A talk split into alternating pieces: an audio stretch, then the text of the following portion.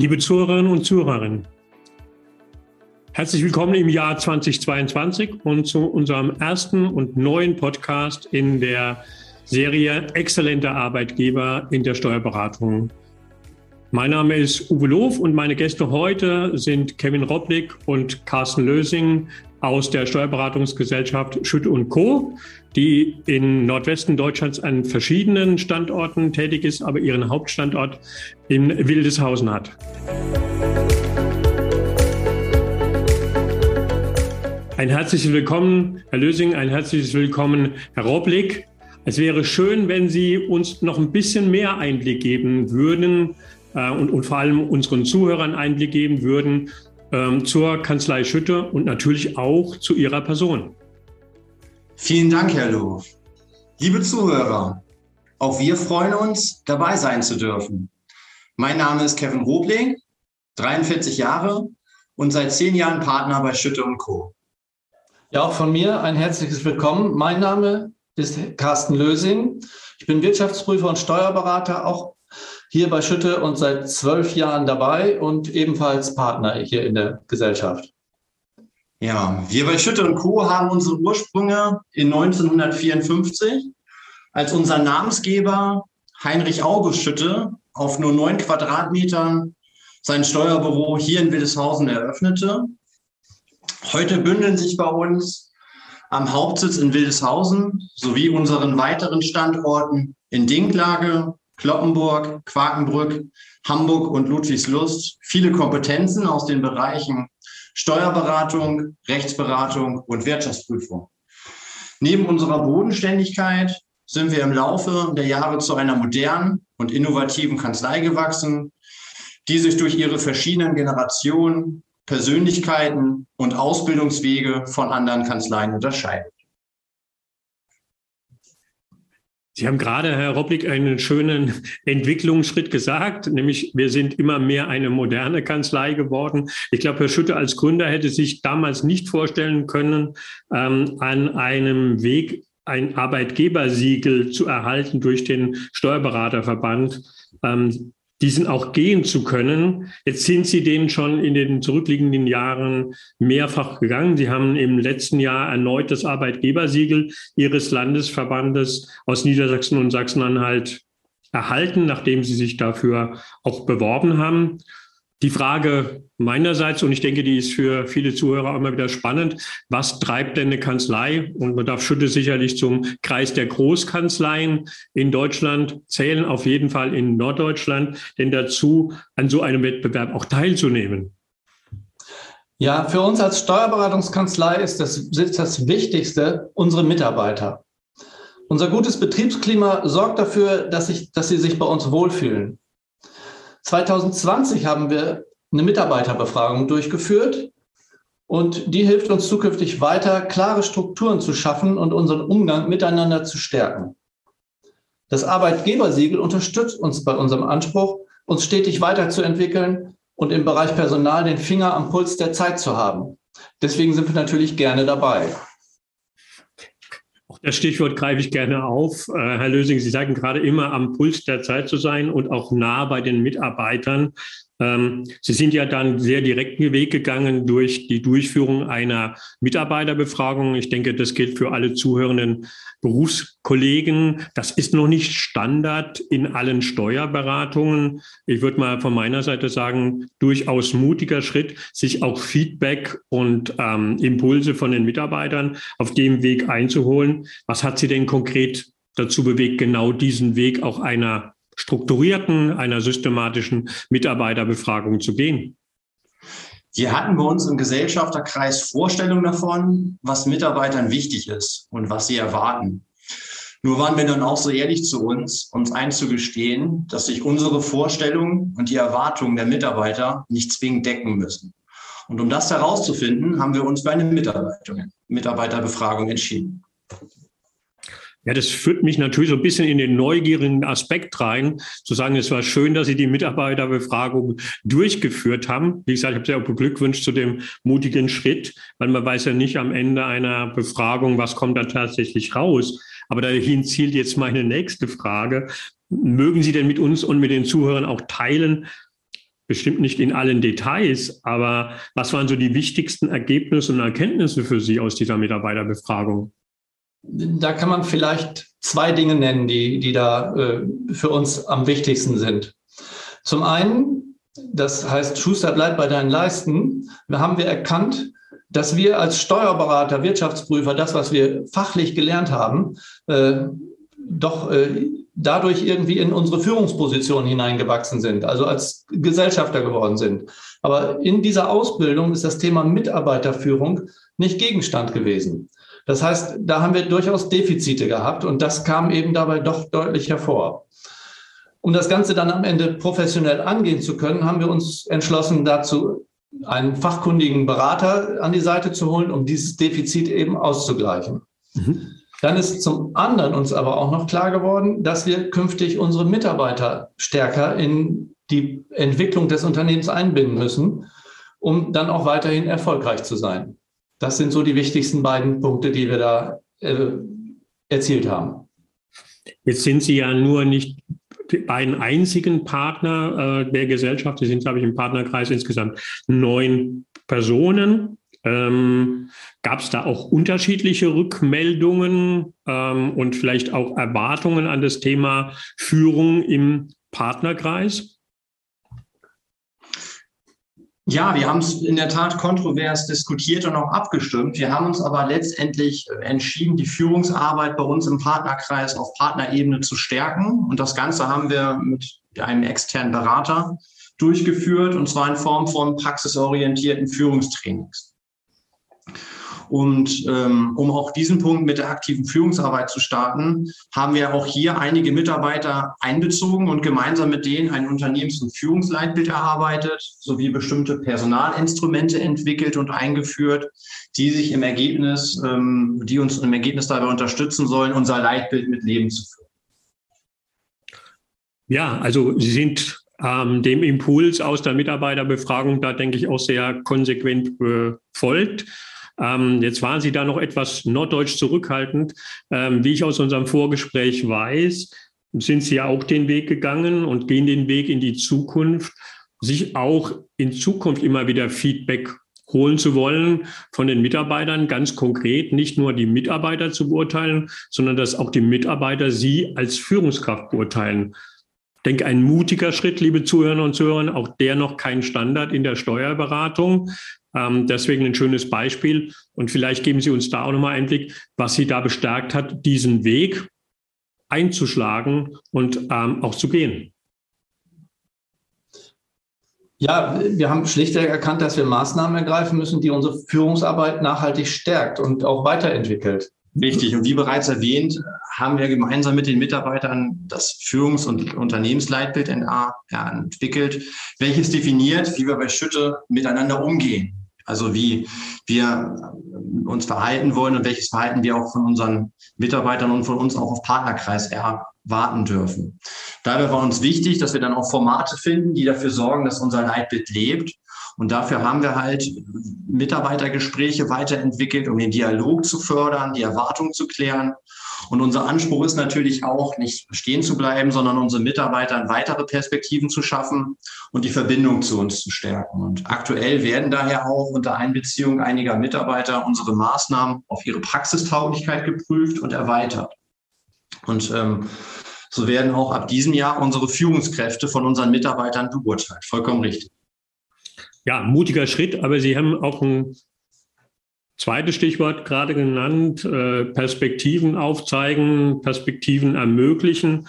Ich glaube, das war ja ein zweiter Handlungsstrang, den Sie auch ähm, aus der Befragung heraus nachgegangen sind, zu sagen, welche internen Entwicklungsmöglichkeiten, ich will nicht mehr vom traditionellen Begriff des Karrieremodells sprechen, aber welche Entwicklungspers dass mehr Entwicklungsperspektiven auch notwendig sind.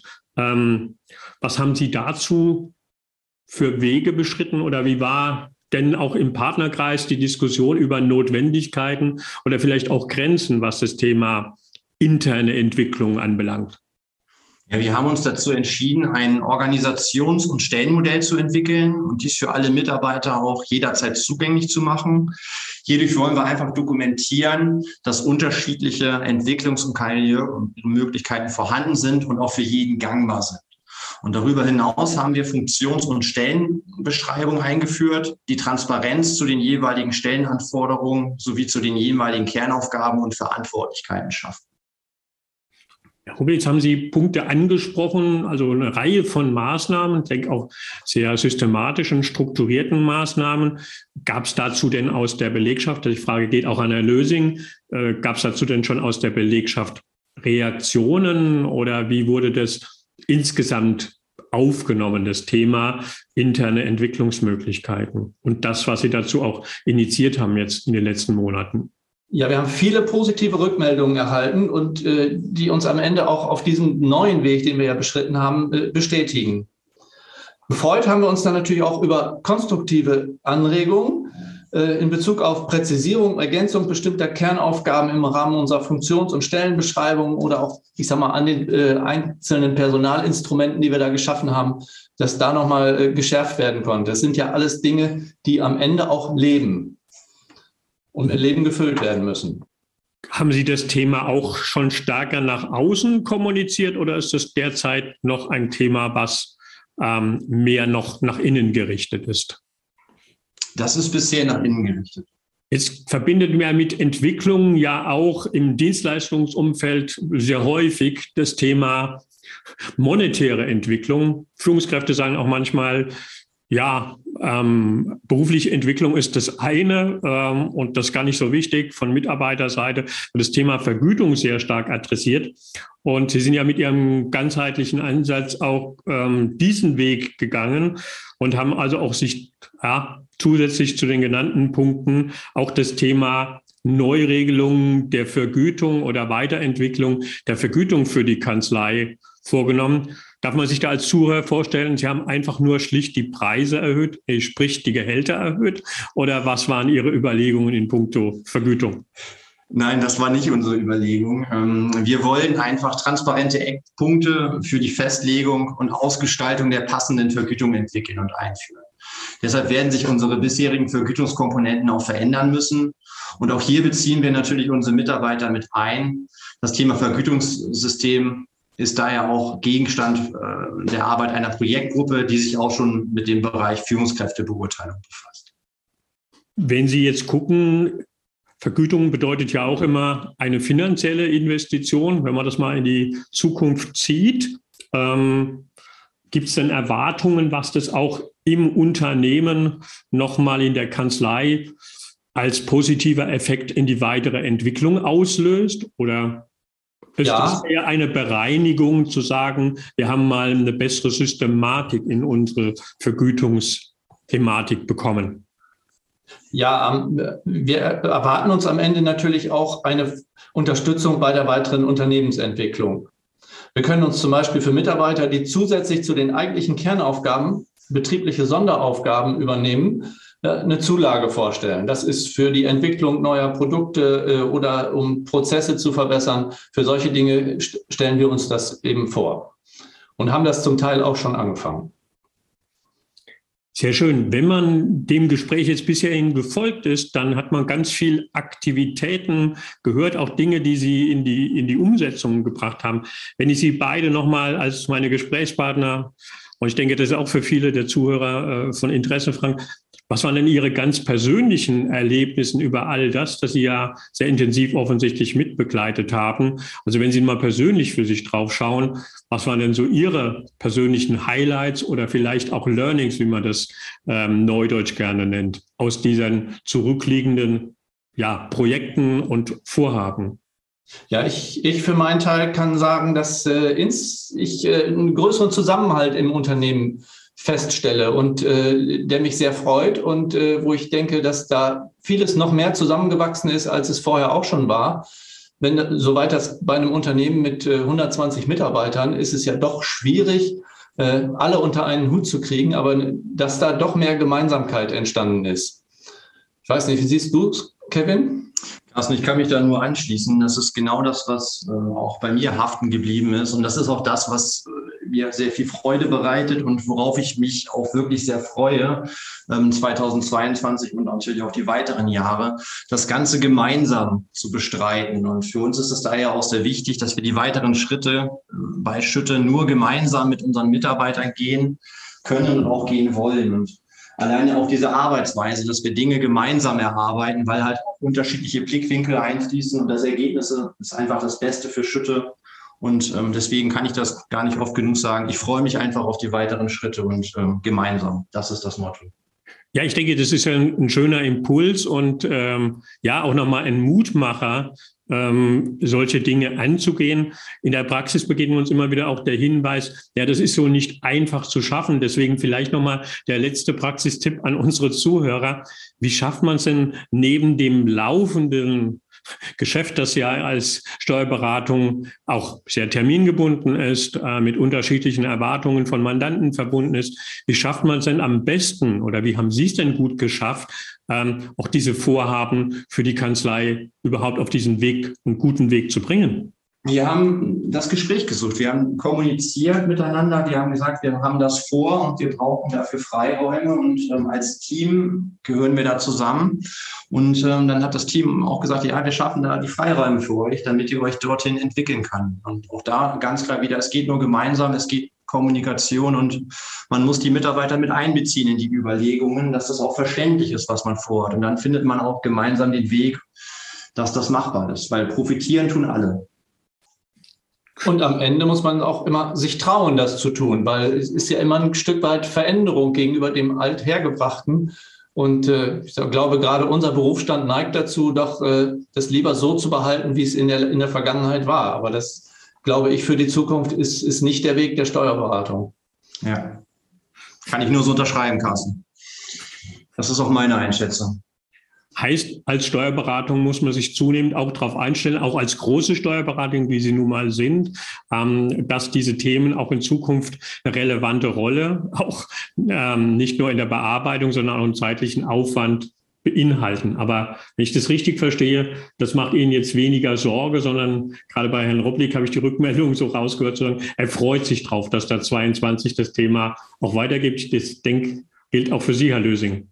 Das gilt auf jeden Fall auch für mich. Es äh, macht mir immer mehr Spaß, zur Arbeit zu kommen, seit wir, ich sag mal, dieses Projekt, wenn man es denn so nennen will, angefangen haben. Sehr schön. Ähm, dann vielleicht die Schlussfrage, noch ganz früh am Anfang des Jahres 2022. Wir führen heute das Gespräch am 13. Januar.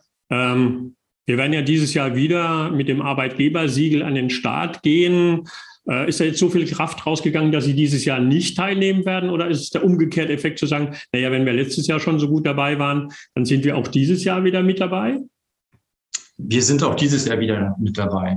Wie gesagt, am Anfang, wir wollen am Puls der Zeit sein und ähm, wenn man wirklich den Motor angeworfen hat und sich auf den Weg gemacht hat, dann bleibt man nicht stehen, dann will man weitermachen. Das ist man, ähm, das ist einem ganz wichtig und deswegen freuen wir uns auch dabei sein zu dürfen und zu können.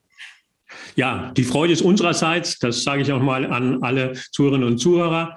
Ich danke ganz herzlich meinen Gesprächspartnern Carsten Lösing und Kevin Roblick, dass Sie ein bisschen uns in die Werkstattsteuerberatung Einblick gegeben haben, stellvertretend Werkstatt für das Synonym auch an der eigenen Kanzlei weiterzuarbeiten und nicht nur für die Kanzlei zu arbeiten. Ein ganz herzliches Dankeschön meinerseits. Gerne. Auch wir danken. Sehr gerne.